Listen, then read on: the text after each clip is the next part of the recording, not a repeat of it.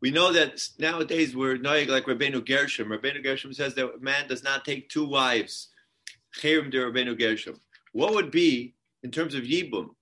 Rabbeinu Gershom is just saying that a man can't marry two wives. But what about if he's married to one one wife and then his brother dies childless? So now the widow falls to Yibum to him. The Rabbeinu Gershom's Cherim is only for regular marriage. For Yibum, it doesn't really apply. Would Bezdin let him do Yibum and marry a second wife? So we see from our Gemara that we just saw on Daf Mem Dalet Amad Aleph, the Gemara speaks about the Eitzah that Bezdin would do. We learn out from the words that the Gemara says. V'dibru Eilav means that the Chachamim speak to the Yavam and they, they advise the Yavam. They say what to do. So what do they say? They say, well, if it's a Yeled and it's a young boy and the lady is a Zakena, the Yavam is a Zakena, they say, Malacha Itzel Zakena. Why do you have to get married to a Zakena? It's not a good advice. There will be a Kitata, there will be a fight.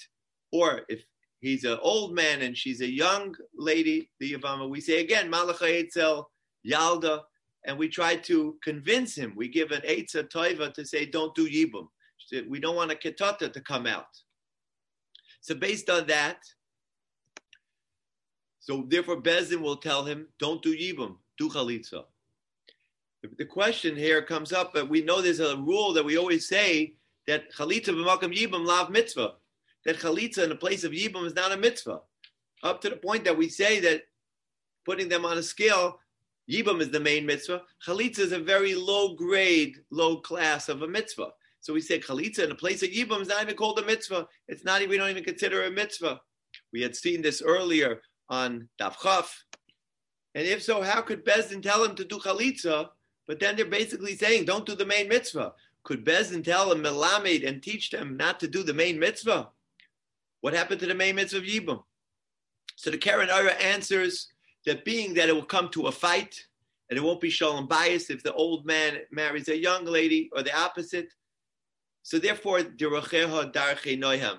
We know the old rule that the ways of the Torah are sweet, and therefore that guides us to darshan what the Torah means. Just like we saw by the halacha of when a man dies childless, and then he doesn't have any brothers, but a month later after he dies, his he as uh, his mother gives birth to a brother.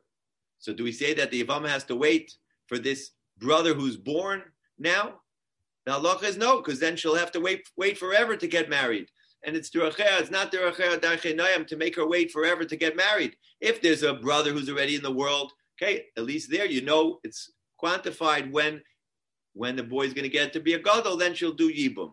But to say that she has to wait, maybe there will be a boy born, that's not derachea darchenayim. And therefore, if there's no brother to do yibum at the time of death, we say derachea darchenayim that the Torah understands that she's putter from an Eishes Ach She doesn't have to do Yibam to a brother who will be born later. She's free to go to the marketplace. She's mutter to the shuk. That's the idea where we saw the Rachel Darchenoyam already on the beginning of the Masechta. So here too, says the Keren Orah, the ways of the Torah are sweet.